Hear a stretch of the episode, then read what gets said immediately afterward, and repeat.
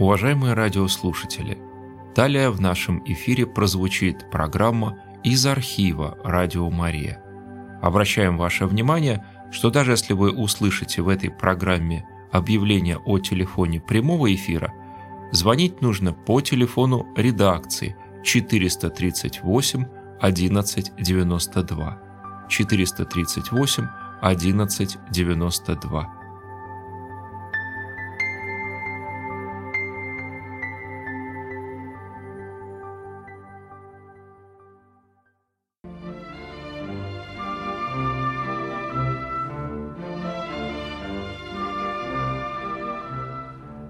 Русском языке слово «трезвый» значит не пьющий хмельного, рассудительный. В России так всегда и говорили. Один сын пьет, а другой трезвый. Трезвый и пьяный – это два разных сына у своего отца. Еще говорят, трезвый значит Бога слышит. У Некрасова читаем «трезвый честно живет». Жизнь без вранья самому себе, людям и Богу. А сам не плашай. Программа о трезвом образе жизни известного телевизионного журналиста Валерия Татарова – на радио Мария. Говорят, Бог все управит. Верно, но мы ведь свою часть работы тоже должны сделать, поэтому на Бога надейся, а сам не плашай. По пятницам в 18 часов на радио Мария.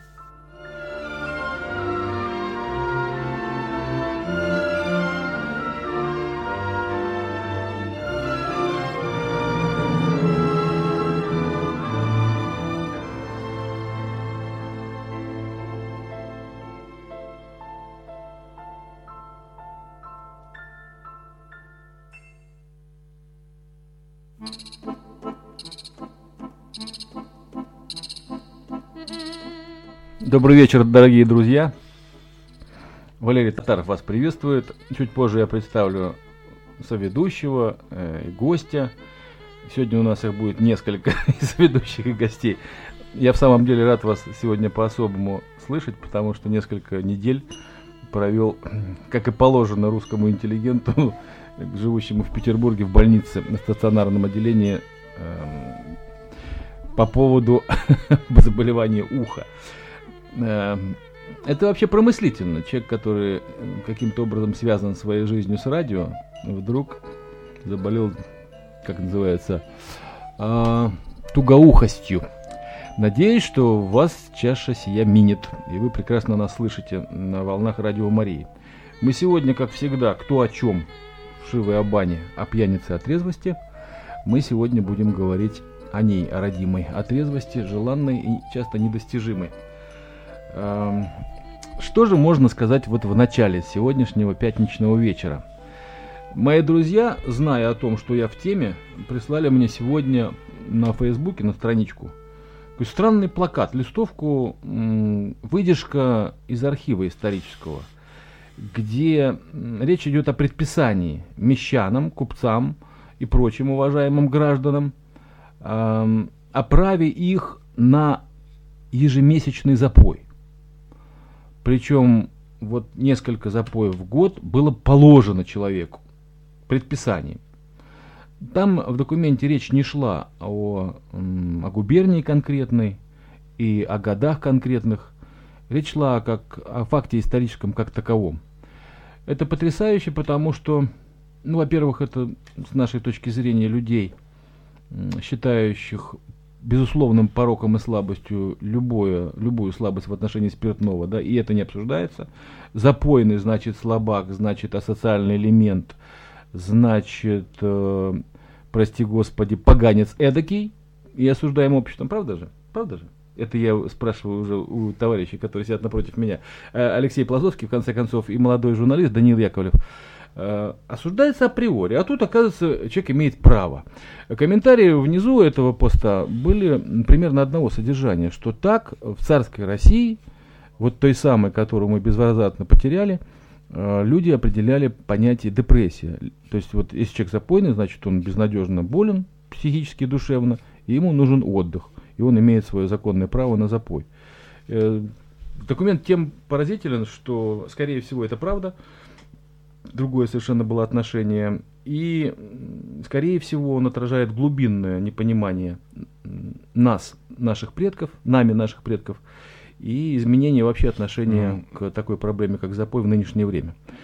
Э, чуть позже мы включимся в нашу провинциальную жизнь. Из Вологды будет замечательный вологодский журналист Анатолий Ехолов, который нам расскажет о том, по-прежнему ли провинция безнадежно пьет и ожидает смерти и без раскаяния, так сказать, да, мы об этом узнаем у него. Но я вот хотел бы с молодыми коллегами со своими, ну как молодыми, Алексей Алексеевич Плазовский относительно молод, а вот Дима Яковлев, э, Дим, сколько тебе лет? Только Даня. 20. То есть Даня, господи, Данил, да.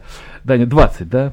И сегодня Данила второй раз называют Дмитрием. Это, наверное, что-то... Закон Димы Яковлева, Да, он же Данил Яковлев, а закон Димы Яковлева под рукой. Вот Алексей Алексеевич голос прорезался. Алексей Алексеевич, отвечайте мне, пожалуйста, как вы относитесь к запойной практике а в прошлые времена и сейчас. Меня поразило, Леш, вот честное слово, такая обыденная констатация факта, что приличный человек имеет право на такую слабость, как залет. Вы знаете, мы тут должны учитывать, что в то время путешествие было развлечение чрезвычайно дорогое, и, конечно, простое боярство, и там руководители какие-то местные, как бы сейчас сказали, конечно, не путешествовали. Они э, находились в своих палатах, жизнь тогда была достаточно замкнутая, вот этого сообщества, и куда идти, чем дышать вот этим воздухом, который спертый воздух вот этого э, места. Э, сейчас э, мы не будем говорить, что мир сильно изменился в лучшую сторону, это спорный вопрос. Но возможностей у человека, даже не богатого, угу. сейчас гораздо больше. Отвлечься. Отвлечься. Уехать, вдохнуть воздуха, выйти на реку, в конце концов, погулять по парку, по, э, почитать, потому что мы помним, что книги это в основном была прерогатива все-таки священства и монашества прежде всего. Mm. Книг было тогда мало. Поэтому э, вы совершенно справедливо сказали, что это скорее всего правда. Но э, каким, э, делать какие-то далеко идущие выводы из этой информации, мне кажется, не стоит. Угу. А вы помните этот вот образ, может быть, э, Даня не, не помнит, это фильм «Сибирский цирюльник». Там э, генерал, которого играл Петренко, э, вот как он приходил в себя, э, как он приходил в себя после запоя накануне, накануне Масленицы. Вы не помните? Или во время Масленицы. Вы не помните эту сцену-то? Когда он в обнимку с медведем-то просыпается, после прощенного воскресенья, а вернее на прощенное воскресенье, и просит у всех прощения. А рядом с ним карлик в образе Наполеона. Говорит, да ты кто? Говорит, я Наполеон. Господи, где я? Говорит, в Москве, говорит, на Масленице. Ну, то есть, приходит в себя генерал. Потом он, значит, на него денщик выливает, генерал Радлов выливает ведро воды, он сам окунается в прорубь и приходит в себя. Вот меня, когда я смотрел впервые этот фильм, поразила обыденность этой картинки. Судя по всему, это в исполнении э, вот генералов, людей, которые могли себе позволить, вызывало со стороны людей попроще уважение. Человек достойно проводит свое время, имеет право в праздник, так сказать, э, выпить лишнего и даже уйти в запой. Вы слушаете передачу из архива «Радио Мария». А, мне кажется, вот эта обыденность – это то, что сейчас, наверное, не характеризует запойных людей. Вы знаете, Валерий Николаевич, я бы на это с другой стороны еще посмотрел. Э, к сожалению, у нас страна медленно скатывается к ханжеству. Э, это вот э, замалчивание алкогольной темы и бутылок, бутылки в кадре нет, если мы смотрим телевизор. Вместо нее какое-то расплывчатое пятно. Угу. То есть вот генерал, вот это, э, допустим, это реальная история. И допустим, такое было. Неоднократно бывало и не только с генералами, и с матросами, и с купцами, и с крестьянами. Такова была жизнь России. Так бывает и сейчас, и современные генералы, я думаю, тоже просыпаются в обнимку, в обнимку, если не с медведем. Ну, то, может Булдаков быть... сыграл такого генерала. Совершенно который, верно. Помните, Это вот плавает, очень типичный, мы таких видели. Хочу Они под... очень хорошими людьми могут быть при этом и славными генералами.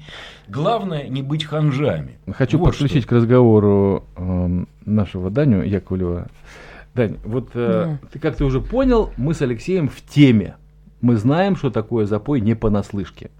Надеюсь, для тебя, как 20-летнего, это все-таки теоретическая история. Не приходилось ну, тебе? Да, не приходилось сталкиваться. А был пьяным? Ну, был, конечно. То есть, смотрите, был, конечно, а, ответ характерный. Ну, попробовал. Ответ. Естественно, я пробовал это состояние, мне кажется, большинство, наверное, вот молодого поколения пробовало во всяком Когда, случае. Когда не, свое поколение говорит, А молодое вы помните, поколение. у нас было э, двое или трое гостей, которые говорили, вот попробовал, помню даже когда, это мне было 16 лет, не понравилось, и с тех пор не пью, а человеку сейчас там уже за 50. Ладно, у нас Допустим. не столько проверка самого Даниила на сухость, так сказать, трезвость, да, сколько э, мы же говорили о неком задании, да, которое, я, честно Да. говоря, удивлен, я как педагог, который позволил себе заболеть, даже забыл, чем был занят ученик, так сказать, да. Расскажи, пожалуйста, о чем мы договорились с тобой? А, Я немножко спросил, опросил несколько человек своего возраста примерно, плюс-минус пару лет, на тему курения, то есть табака курения, как они к этому относятся, и в частности женского табака курения. Мгм. А я сразу тебя вот упрежду. А как ты считаешь? Это вот, ну, это же не, ну, не какой-то там зачет, там, это просто разговор э, двух сродников, скажем так, да, и земляков э, по поводу важной проблемы. Проблема курения и пьянства вот в глазах 20-летнего петербуржца это сочетаемые проблемы, либо одна отдельно от другой? Стоят ли они вместе, вы имеете в виду? Ну да. Ну, я думаю, да, что это вещи неразрывно идут друг с другом. Мгм. Ну, в, в частности, скорее курение с алкоголем. Ну, я про это и говорю. То есть сначала человек курит, потом пьет. Банальные вещи, да? Но я, честно Наоборот, говоря, наверное. редко- Сначала пьет, потом курит. О как. В моей личной жизни было наоборот. Вот и Настя Самсонова тоже кивает по поводу того, что она с этим согласна. Настя, есть микрофон? Ну-ка, включайся к разговору. Это наш замечательный, очень симпатичный звукорежиссер, так сказать, нашего эфира. Настенька, а что раньше все-таки? Ну, я понимаю, о чем говорит Даня. Я думаю, что он имеет в виду такой эффект, когда люди говорят, что я не курю, я обычно не курю, но если выпью, то все. И вот так вот люди начинают под воздействием алкоголя, а потом все больше и больше, и все, заядлый курильщик. Один мой хороший А, знакомый. еще добавляют при этом, э, особенно когда молодые такие, знаете, без усы, еще даже не бреются пацаны, или девчонки вообще не целованные, что называется, говорят, ну надо же мне как-то расслабиться. А это идет, да, Да. эти две зависимости, они э, э, очень взаимосвязаны. И э, дело в том, что тут еще химические процессы. Не-не, я насчет расслабления. Я думаю, Да, где же они успели так напрячься, да, что уже надо расслабляться. Уже, да. Может, они уже на, на рудниках Ну как, ну. поработали, вагоны поразгружали. Юнош- да? Искания юношеские, искания. да, напряженные такие Напряженные искания, да? искания. И надо расслабиться и выпить, да. А, э, Вот я просто хотел сказать, что мой хороший знакомый, э, помоложе меня, э, э, он бросил курить легко. Это вот поэт, наверное, тот, нет? Нет. Э, э, Я говорю, ну и как? Нормально? Он говорит, да, абсолютно. Но он употребляет слабоалкогольные напитки. Вот, я говорю, ну, я говорю, ну, а вот когда ты выпьешь, он говорит, ну, вот тогда сложнее. Вот все время такое ощущение, что чего-то не хватает. Да. И с ним сложно справиться. Да как там вопрос-то? Что показал? Ну, у меня были записи, и мы можем Да. немножко даже, да, и А сказать, вы- и включить Вы с Настей это. отрепетировали этот момент, да? Да. Ну, сегодня просто сюрприз для меня. Будем считать, что вы меня поздравили с возвращением из стационара. Ну, давайте, тогда разыгрываем вот эту историю, которая называется «Репортаж с участием современников». В общем, а, некоторые из тех, с кем я пообщался, считают явление, ну, привычку курить вредным, но в целом безобидным, и что в этом нет ничего плохого. Курит. Не хочешь, не курит. Каждый кузнец в своей жизни. Но, тем не менее, многие из тех, с кем я разговаривал, все-таки негативно относятся к курению и позитивных каких-то сторон в нем не находят. Я считаю, что сейчас э, курение уже, скажем так, вышло из моды, что оно уже не является какой-то эстетической ценностью, что не является какой-то красотой. Вот. А что касается конкретно женского табакокурения, о котором изначально шла тема, когда я делал опрос, то показалось, что то тут мнения разделились, что кто-то считает это отдельной проблемой, кто-то не считает нужным разделять, то есть женское и мужское табакокурение, одинаково негативно к этому относясь. Ну и когда и парни, и когда девушки, это плохо. Я считаю, что когда курят и мальчики, и девочки, одна и та же проблема. Я думаю, Потому все что- курить девушки, это еще более отвратительно. Ну правильно, девушкам рожать, а мальчикам что? Ну, я думаю, просто более отвратительно видеть это. Есть много мнений, что прилично, а что неприлично. Так что э, нет, я так не считаю. Все женщины, наверное, когда-нибудь станут мамами, и женский организм должен быть для этого подготовлен с раннего возраста, потому что это все равно не проходит все бесследно. А Вот самый главный вывод, который Хорошие голоса. э, я сделал из э, своего вопроса, что из э, семи человек, которых я сп- опрашивал, только один курит, причем нерегулярно, то есть он не покупает сигареты, А что же он курит-то? Ну, стреляет, я имею в виду, там, на каких-то собраниях, вечеринках, может быть. А ты подходил к молодежи в основном, да? Я спросил пару своих, да, знакомых, пару, несколько человек на улицах случайных. И, по-моему, это хорошая тенденция. То есть, как мы слышали, перестает быть модным это. И действительно, я тоже со своей точки зрения могу сказать, что сейчас в моде спорт, это становится все более Ну, популярным. может быть, это сре- среди людей твоего круга, среди ребят, которые Ну, э, тебе знакомы, с которыми ты общаешься. Может быть, конечно, но Ну, а как, в целом мне кажется, круга, да. что наблюдается такая тенденция. У, у тебя еще что-то есть из запроса, да, на улице? или Нет, это Я хотел бы спросить вот о чем, это очень важно. Вот смотри, э, ну, постоянные слушатели уже, наверное, устали от того, что я напоминаю о своем возрасте, но если человеку за 50, да вот как мне, и он наблюдательный, и всегда был таким. И моя наблюдательность, э, ну, в общем-то, не дает мне спокойно жить, и лучше бы я был менее наблюдательным, потому что я бы многого не замечал. Хотя, впрочем, вместе с плохим я замечаю, конечно, и хорошее. Но из того, что очевидно плохо, я замечаю в разы увеличивающееся количество молодежи, женщин, девушек, курящих. Я это вижу. Другие люди этого не видят. А, И, собственно говоря, тут спора нету, да. Ну, подумаешь, там кто-то видит, кто-то нет. И тем не менее я настаиваю, что по сравнению, например, с тем временем, тем, тем годом, когда я впервые появился в Ленинграде, тогда это был 1980 год, и по сравнению с Петербургом 2017 года, то есть спустя 37 лет, курящих женщин и девушек стало в разы больше на улицах. Причем курение стало еще и видоизменилось с точки зрения мест и способов курения. Если раньше курящая девушка или женщина как-то пытались затихариться, спрятаться за какой-нибудь там ларек, там, ну куда-то вот подальше, с глаз долой, то теперь это такие, знаете, демонстративно уставшие, красивые, часто молодые девчонки, которые ни тенью, ни шорохом, ни движением, вообще мимикой не выдают дикости своего курения. Это нормально. А, вопиет вся их вот фигура, личность, выражение лица, положение рук, сигареты. Это нормально, отвечает ей улица. Да, это нормально. Дело в том, что улица еще таким языком отвечает, на таком сленге. Это просто падение культуры, к сожалению, в нашем городе. Общий. Общий. А как связано верно. курение и культура? Это отдельный разговор, конечно, и все-таки рискну его задать. А. Видите, э, напрямую, э, но с той точки зрения, что э, культурная девушка, хорошо, она осознает эту свою дурную привычку, но она не будет выставлять это на показ. Вы слушаете передачу из архива «Радио Мария». Она будет где-то, э, может быть, она где-то покурит, но всяко э, не будет с подружками, вот как вы э, заметили, вот эти жесты, которые Мгм. они считают очень красивыми с сигаретой. И раньше так и было. Мы помним город Ленинград, когда, где такое было редкость, разве что у какой-нибудь общаги где-нибудь в темноте девчонки там, работницы там, да, может быть, курили. Вот э, э, Даня родился, получается, как спустя много лет после того, как я оказался в Ленинграде, да? И ты уже, когда ну, вырастал, ты видел то, что, то, что увидел, да? Ты увидел уже курящий женский Петербург, например, да? Я при этом еще и не тут родился даже. То есть я Вот. приехал потом, да. А где родился? Далеко. В Великом Новгороде. В Великом А Новгороде. я только что оттуда как раз. Это очень существенное добавление. Прекрасный город. Прекрасный. И, кстати, кстати, между прочим, курящих, курящих почти не видел на набережной. Да. Очень мало. Спрятались Почему-то. от ветра. Я, вопрос простой.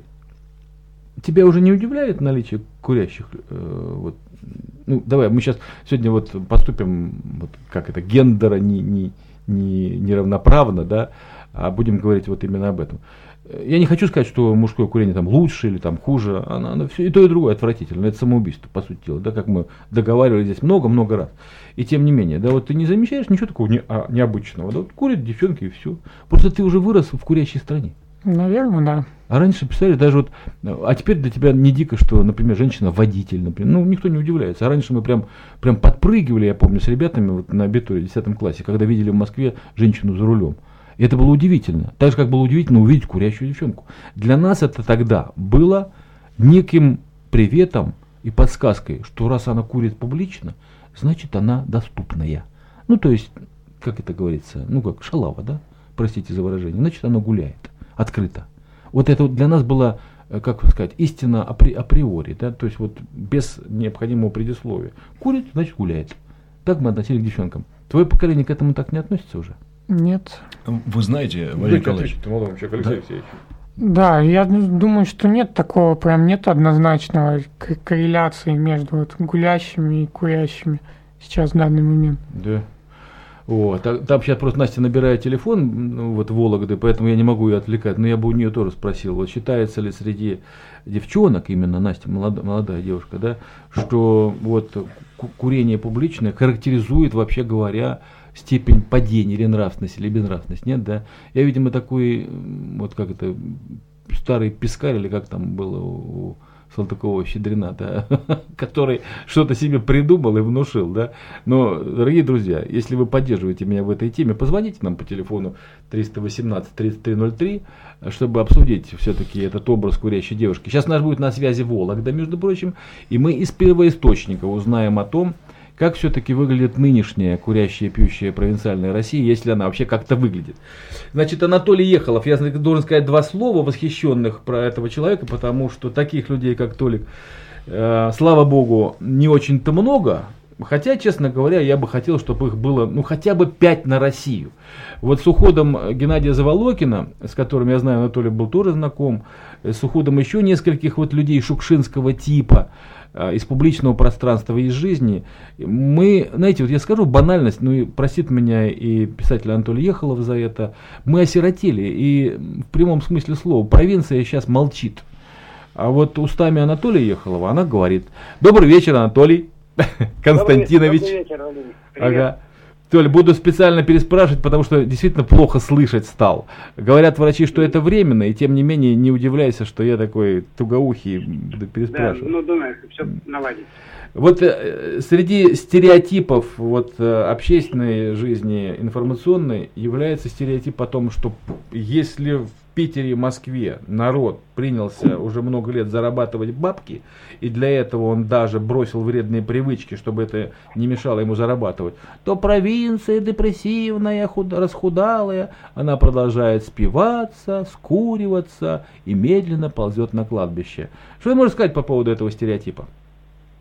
Ну вот у нас много мифов, которые сложены о русской деревне и прежде всего о русском человеке о том, что он ленив, о том, что он пьяница, о том, что деревня отстала и так далее, и так далее. Ну, я вот только что приехал недалеко под Вологдой, э, есть хозяйство, три даже хозяйства, которые производят, э, представьте себе, значит, где-то 136 тонн молоков, молока ежедневно. Это оно способно накормить э, большой город в 300 тысяч человек.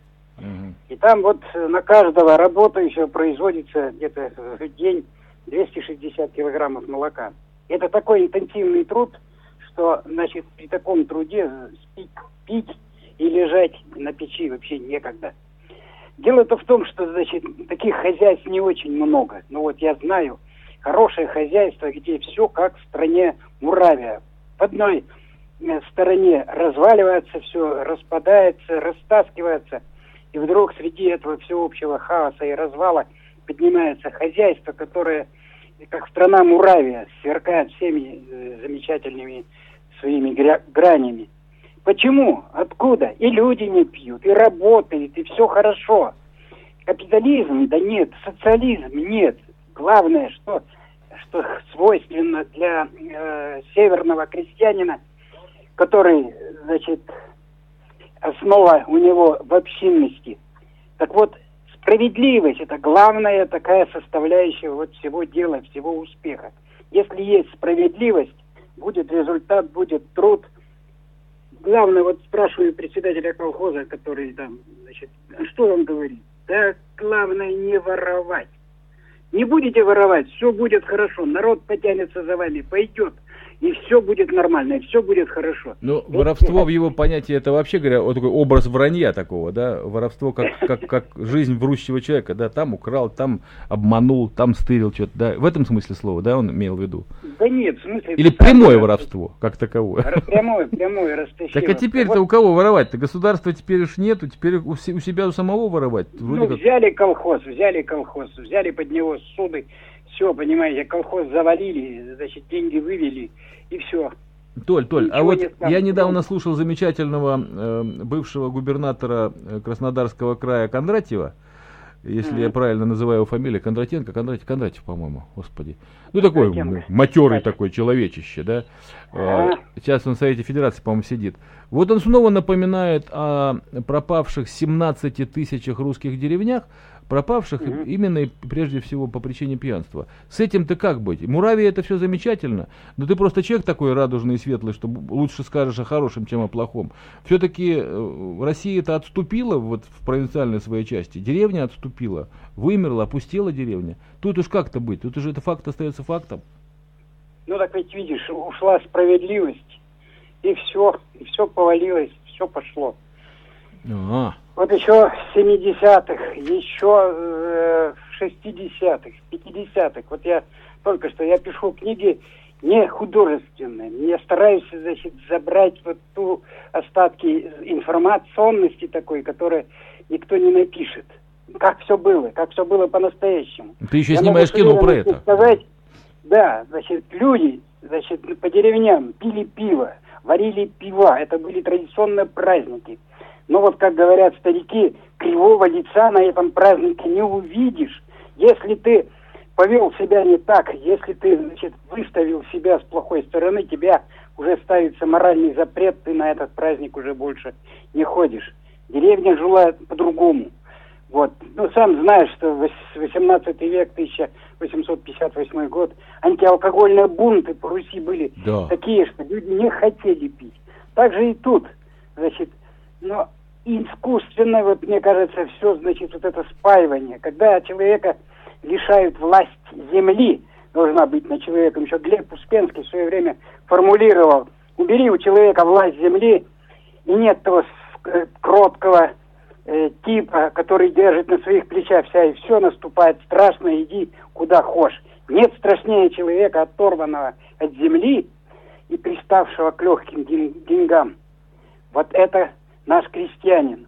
И, понимаете, мы сейчас получили, как говорит наше правительство, до 40 миллионов людей, которые трудоспособного возраста нигде и ничем не заняты. Это страшная сила.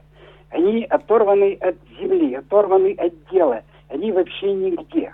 Mm. Ну, понимаю, что половина, 20 миллионов, находится в сельском хозяйстве. Вот мне вот такая вот... точка э, зрения гораздо ближе, чем вот эти постоянные бои с водкой как таковой, да. То мы приблизим продажи там к заведениям, да, то мы ограничим время продажи. Вот мне кажется, это все разговоры в пользу пьянства. Это все вот э, искусственные, неработающие да, это, методы. Это ни о чем. Это Дискуссия, да, ни, ни о чем на самом деле. Не о трезвости, а о метрах и о часах. А, то есть о, ну, о, да, о категориях нечеловеческих. Да. Да, да, нужна справедливость. Толь, Толь, работа, хочу спросить, нужна, хочу нужна спросить. Ага, э, прости, я, э, приходится перебивать и потому, что не слышу последнюю фразу, и потому, что тороплюсь, чтобы спросить о главном. Вот ты однажды э, и надолго, навсегда, надеюсь я, стал трезвенником. Вот лично для Анатолия Константиновича Ехолова трезвость, она была продиктована чем? Ты же тоже ведь не понаслышке знаешь, что такое голова болит, что такое там э, жажда на следующий день после праздников. Ну, то есть ты сознательно да, стал трезвенником. А что вот было внутренним побудительным мотивом? Ну, в общем-то, это когда Василий Иванович Белов повел борьбу, но, понимаешь, нашелся сторонник, потому что я чувствовал, что это нехорошо. Потому что и вся писательская, и журналистская среда художников вообще подсели на стакан точно крепко. И вот когда Белов забил тревогу, ребята, Россия спивается.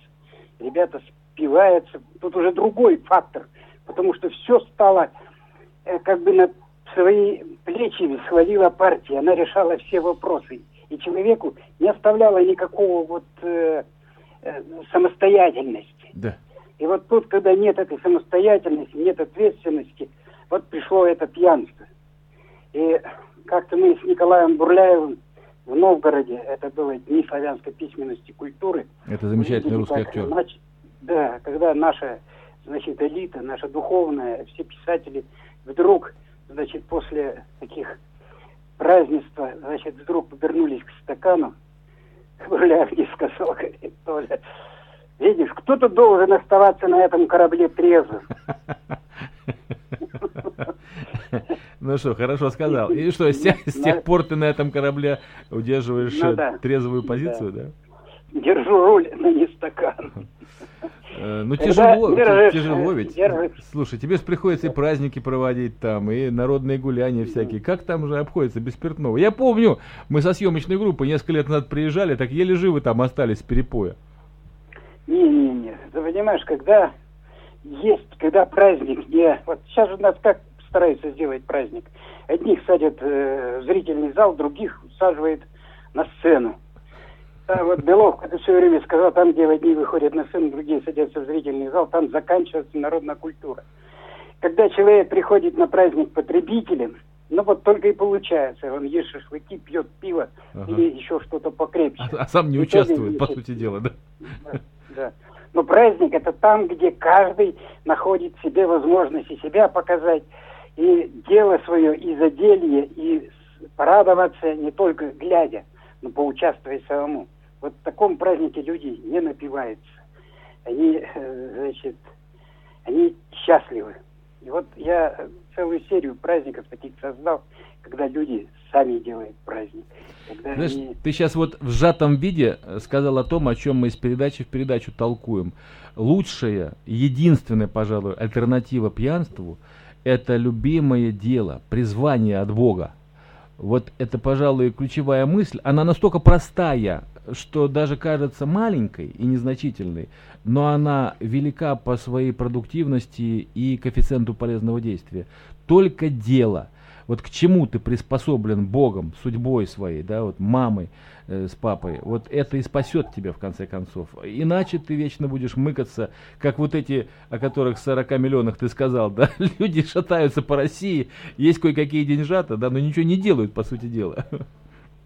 Ну что, украсить э, там 10-15 елок не составляет никакого большого труда, но можно на эти деньги месяц и два просто ничего ну, не делать, праздно жить.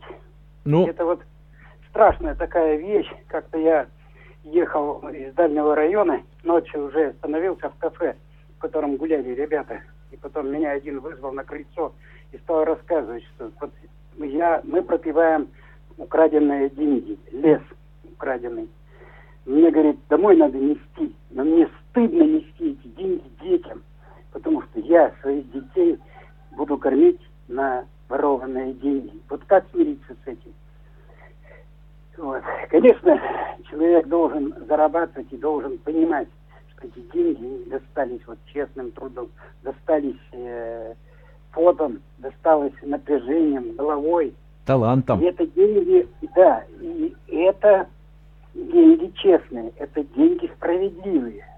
А если, значит, кто-то там э, набьет кармане не рассчитается с народом, то завтра тот же пилораму придет такой лом, который переломает все и становится производство. Чаще всего мы получаем этот лом, финскую пилораму, которая вот так и встала. А стала потому, потому что у меня, протест. У меня еще один вопрос. Э, извини, я произнесу это слово про него, он последний, ну, по крайней мере, в этом включении. Вот э, я бы так сказал, не знаю, поправишь ты меня или нет, что э, что тебя возмутило в начале разговора, о мифах. Вот э, ведь мифы мифу рознь. Ведь э, миф это тот же образ, да, который является популярным, неощутимым и невидимым э, вот, в душе народной. Если предложить россиянам другой миф, о чистой и трезвой России и его поддерживать э, всячески, то тогда он работает на, на, что называется, на пользу, на свет, на радость, на трезвость. Ну а если внушать человеку, что он свинья, конечно, он захрюкает. Пом, помнишь же эту поговорку? Но это совершенно да, точно работает, в том числе и в оценке нашей народной жизни в провинции. Ой, на наша деревня вся спилась. Ну как спилась? Вот Анатолий Ехалов так, говорит из деревни. Пожалуйста, пожалуйста, вот каждый вечер нас судят, русский народ. Гордон, Корчевников и всякие. Значит, каждый э, заводит, что вот мы такие, мы свиньи, мы подонки, мы детей своих не любим, не уважаем, мы пьем, пьянствуем, мы гуляем. Да, конечно, можно захрюкать. А поскольку в русском народе общинное самосознание, то ему нужен добрый пример. Если сосед поставил хороший забор, если крышу хорошо покрыл, то завтра и ему захочется последовать этому доброму примеру. Вот в чем беда. Это очень просто наладить. Это я вот 10 лет ездил по Вологодчине и делал передачи такие, кто лучше, кто интереснее живет, кто что придумал.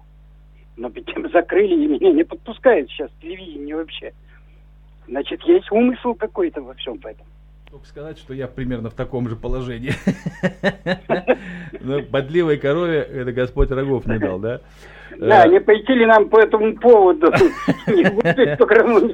Толь, дай бог тебе здоровья. Я надеюсь, что мы с тобой встретимся по более э, радостным поводам, чем пьянство и безработица. А, мы на этом попрощаемся, но я не прощаюсь с тобой мысленно всегда рядом и вместе. Дай бог тебе всего хорошего. Благодарю тебя. Обнимаю. Ага. Я вот напомню нашим слушателям, которые присоединились попозже, что на связи с Радио Мария, с программой «Сам не плашай» был замечательный собиратель русского народного творчества, организатор фестиваля народного творчества, сам частушечник, песенник, поэт и писатель э, из Вологды было включение Анатолий Константинович Ехолов.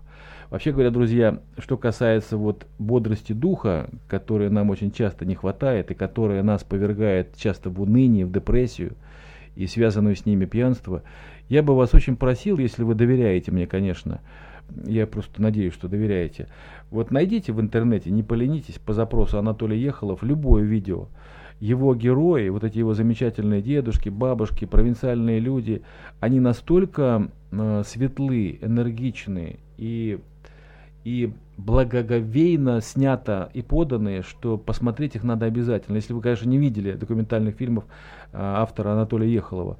Но вот а, Толя для меня это и Есенин, и Шукшин, я не знаю, и и многие-многие любимые наши э, вот люди, и актеры, и писатели в одном лице. Вы слушаете передачу из архива «Радио Мария». Он по-прежнему на посту и охраняет вот нашу русскую провинцию от скатывания в мрак, в морок. Анатолий Ехолов. Посмотрите, пожалуйста, его фильмы, почитайте книжки. Они наполнят вас радостью, это я вам обещаю. Вот так вот. Мы продолжаем нашу программу сейчас 18.40. Э, Радио Мария с программой «А сам не плашай». Напротив меня остался один пока соведущий э, Даня Яковлев, молодой э, начинающий журналист. Дань, ну вот слышал ты человека, который сейчас, вообще говоря, редкость по нашим временам. Такого по телевизору не покажут, mm-hmm. Такого на радио не пригласят. Ну вот он есть такой, мы с ним дружим, дружим много лет. И я, вот честно говоря, я об него согреваюсь в этой жизни. Он мне силы дает.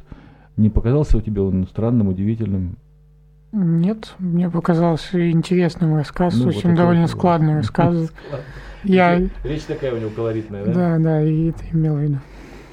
Мы сейчас тут ожидаем в гости еще одного человека хорошего, да, моего давнего знакомого, которого я не видел много-много лет, но вот он мне позвонил на днях, я решил его пригласить в передачу. Потому что я знаю, что он в прошлой жизни, не знаю, как в этой, просто не знаю, я рискую, конечно, крепко выпивал. Он художник, хороший художник, я видел. Однажды, это было, может быть, лет 15 назад, он попросил меня помощи. Я возил его к врачу, к наркологу. Он увидел мой сюжет в программе про психиатрическую лечебницу, где лечились алкоголики. Я говорю, слушай, отвези-ка меня к этому врачу. И мы с ним поехали в пятую больницу, там вот в районе Измайловского проспекта, и я был свидетелем разговора нарколога и художника пьющего. И для меня этот разговор был удивительным, потому что говорили они о бесах, которые посещают запойного человека. Я тогда сидел, слушал, вот что называется, не, не отрывая глаз, смотрел и слушал во все уши, э, боясь что-нибудь пропустить. Ну давайте так поступим. Сейчас вот э, мы сейчас вот послушаем песню, например, а в это время мы поменяем мизансцену здесь в студии, продолжим нашу передачу. У нас там на, на очереди, наверное же, вот песенка Игоря Растеряева, которую мы очень любим, и которая напоминает всем нам о той боли и тоске, которая свойственна нам, русским людям, когда мы вспоминаем об ушедшей русской глубинке, в прошлой жизни спевавшейся, а нынче, если верить Анатолию Ехалову, а не верить ему нельзя, взявшийся за ум, остатками своего жизненного, так сказать, пространства, а провинция наша хочет выжить. Но я почему-то эту песню особенно выделяю среди других Игоря Стеряева, потому что в ней высокая тоска о безвозвратности потери и о надежде, что все-таки не все потеряно для нашей матушки России в ее провинциальной жизни. Ну, по крайней мере, сам автор, раз он пишет об этом, дает нам надежду, что не все плохо в жизни хотя он и потерял своих друзей пьющих. Послушаем, а потом вернемся в эту студию.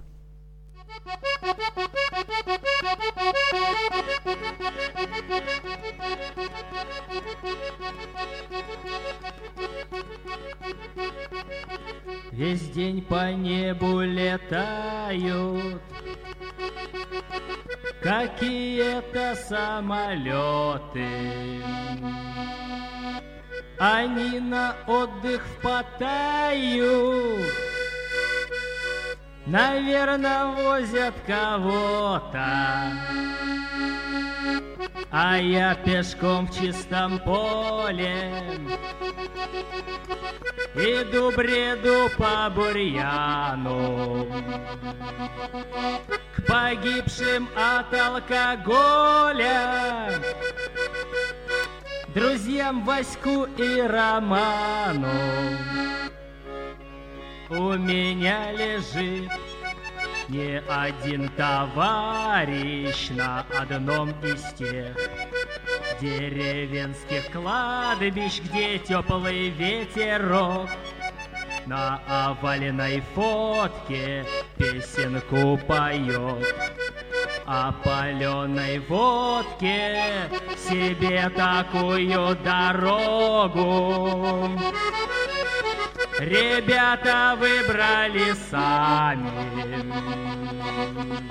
но все же кто-то ей-богу их подтолкнул и подставил, чтоб ни работы, ни дома, чтоб пузырьки да рюмашки,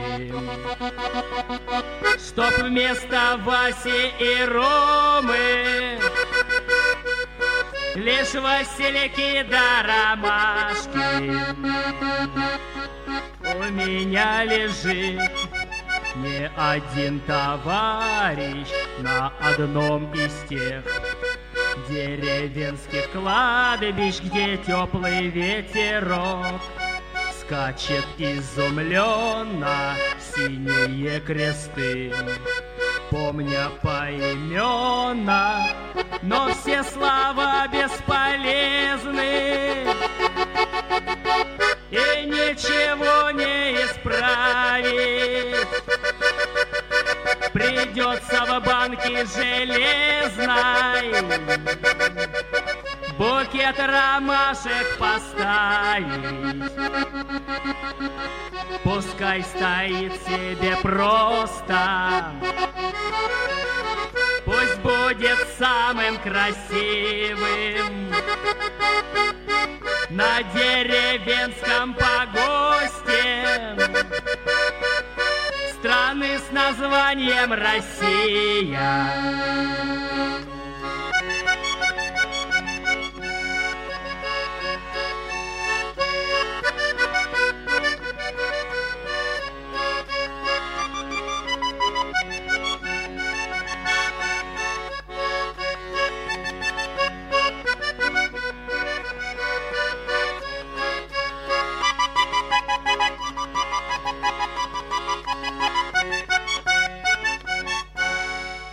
Ну вот, не знаю, дорогие друзья, песня, конечно, грустная, но почему-то после нее не грустно. Вот все, все понятно, и кладбище, и умершие люди, но не грустно почему-то. Может быть, потому что все-таки Господь простит этих ушедших до срока молодых людей, которые все-таки на вершине молодости и жизненных сил, так сказать, ушли. Ладно, вместе с нами, я имею в виду с Алексеем Плазовским, э, Данилой Яковлевым и мной, извините за выражение, мы Николай II, Эту песню слушал человек удивительным образом похожий на Николая II внешне. Э, но образ жизни ведет он не царский, прямо скажем. Он известный художник, э, искусствовед, и человек с огромным жизненным и пьяным, между прочим, опытом. Вот. Нынче, слава богу, мы застали его трезвым. Потому что я так, я шучу почти, Саш, приветствую, добрый вечер. Вот. А, потому что я тебя много лет не видел, и вот этот случайный звонок по телефону наполнил меня оптимизмом и интересом к тебе. Потому что столько, сколько ты, как говорится, повидал, топча эту грешную землю, да, много, мало кто повидал. И друзей, наверное, многих ведь растерял, да, вот э, художников собутыльников, да. Что ведь с вашим братом художником происходит? Почему вы-то как раз вот в, в зоне риска? Вот художники в зоне риска. Мы тут разговаривали с актером с одним, да, с преподавателем. Тоже он говорил о том, что творческие люди это ну, всегда зона риска, да. А вот э, эта зона риска, она уже, так сказать, определена и не нуждается в комментариях. Ну, помнишь, мы последний раз с тобой встречались на похоронах э, небезызвестного э, Александра Кавалерова, мамочки, вот, ушедшие по тому же самому нашему российскому сценарию, да? Да, все весьма просто. Творческие люди почему часто спиваются? Эмоциональное состояние способствует тому. Жизненная среда, неухоженность. Э, хорошо, когда семья поддерживает человека, а когда он без семьи, ему гораздо тяжелее. Вы слушаете передачу из архива «Радио Мария». Ну а кто ему виноват? Виноват что его надо поддерживать. Он сам. Да мы все во всем ну, виноваты, ну, да? Ну нет, я вот, может быть, по поизящнее предложил бы объяснение, пожалуйста, вы присоединяйтесь, если вам есть что добавить к этому. Я считаю, что всякое творчество требует взлетов и серьезного эмоционального напряжения. Безусловно. И всякое вдохновение да, требует потом, как вот маятник, да, а, обратного хода. А нечем там, вот на обратном ходу, нечем там себя утешить и обогреть, нечем стабилизировать этот высокий полет. И человек, ну, а, а что-то надо делать с собой, потому что компенсация нужна вот э, за тот порыв-то к небу, который был совершен. Вот я так для себя это объясняю. Вот качели эмоционально. Ну да, правильно, совершенно верно. Когда у нас идет маятник, качающийся то в одну, то в другую сторону, это же наши жизненные периоды. Вот. Не всегда они положительные. Вот.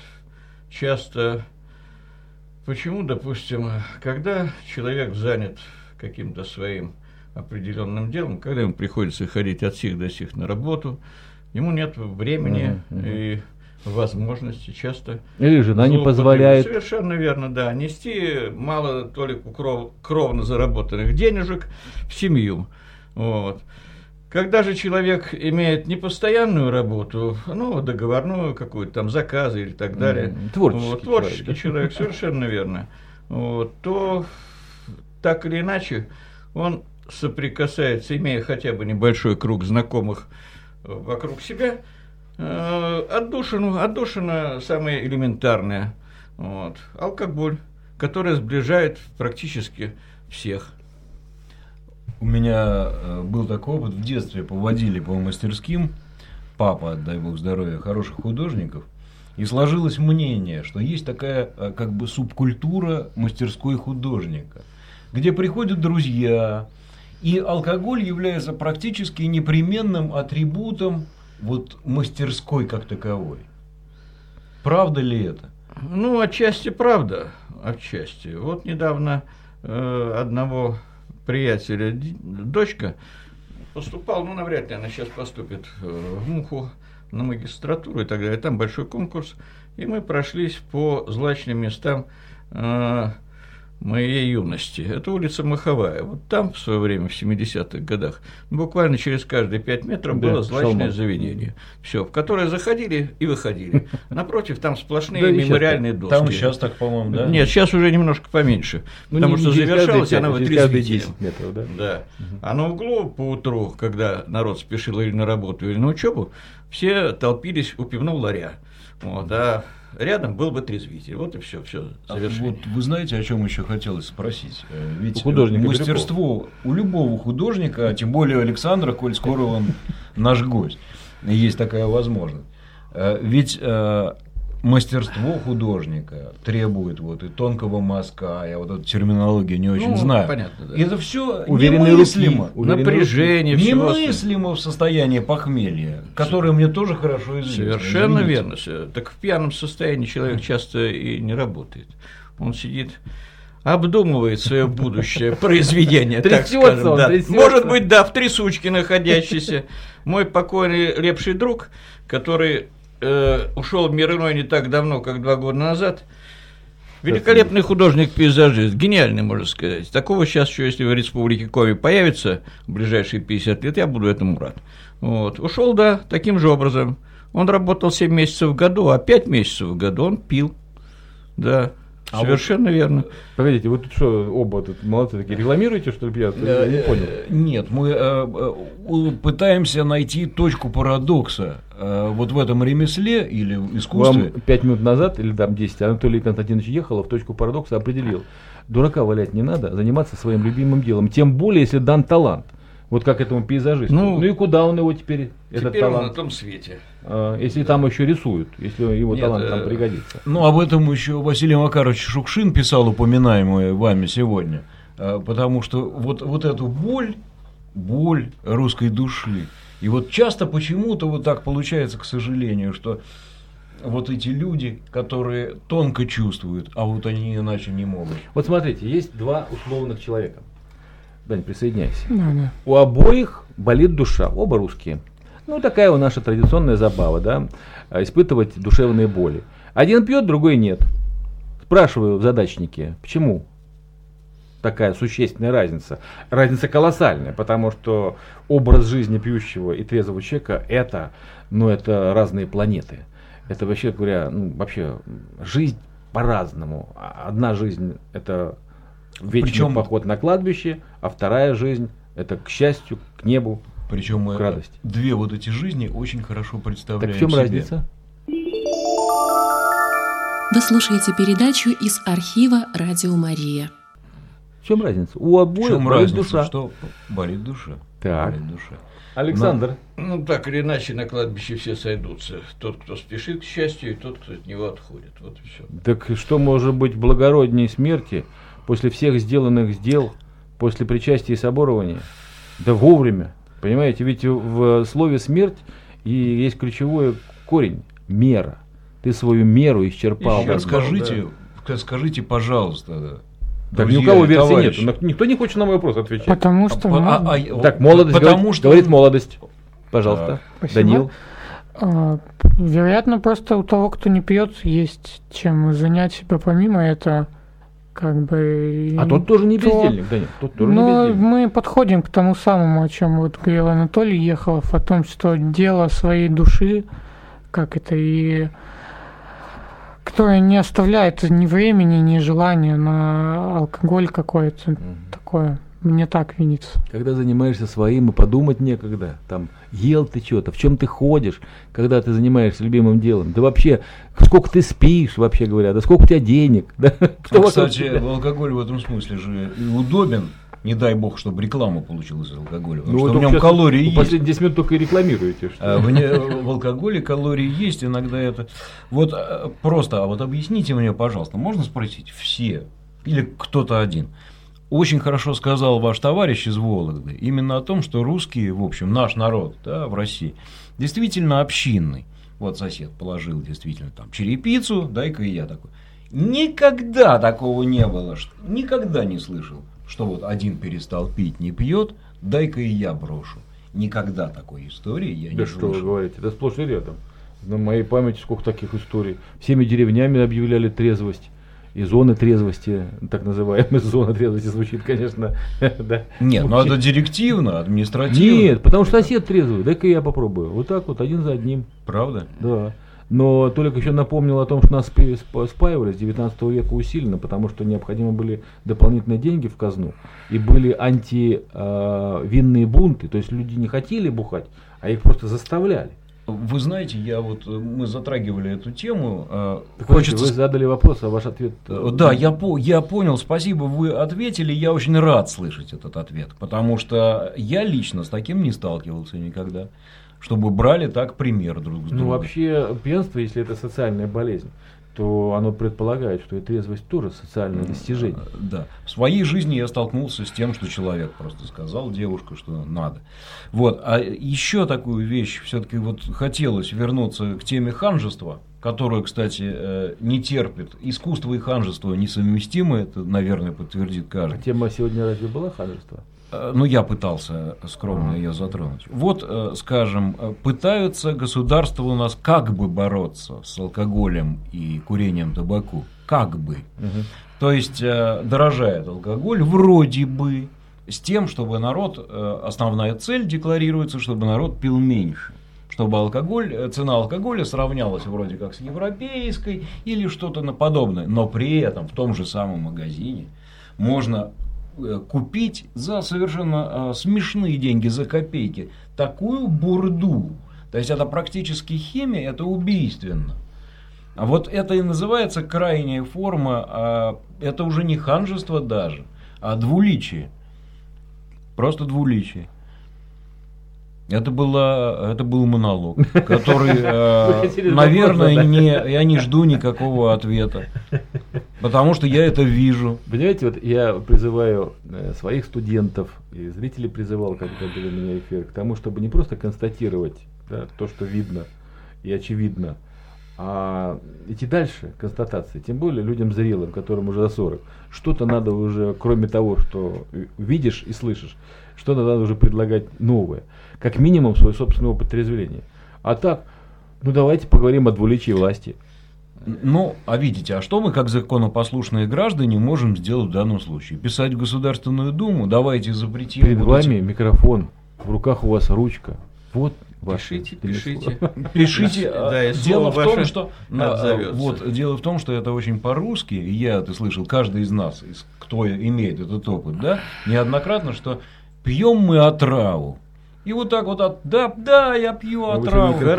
Хорошо, и, я вам сейчас приведу и вот другой. отраву и продают. Другой пример. Э, в 1806 году государь-император Александр I издал указ о том, чтобы купцам по случаю их душевной болезни оставлять отпуск в течение месяца и в течение года по две недели. Все, душевная болезнь – это пьянство, запой. Знаете, как, как, э, как Государь-император за, наши заботился о здоровье. Да. Все, что висит в воздухе, мы берем и снимаем. Мы именно об этом сегодня в начале передачи говорили. Ну. О том, что на депрессию купец имел э, право, да. и ему отводился отпуск на запой. Да, совершенно верно. Это же отпуск на запой. Да, на отпуск деле. на запой, совершенно верно. Но э, художник Александр Бирюков, может быть, разовьет тему дальше. Это хорошо или плохо?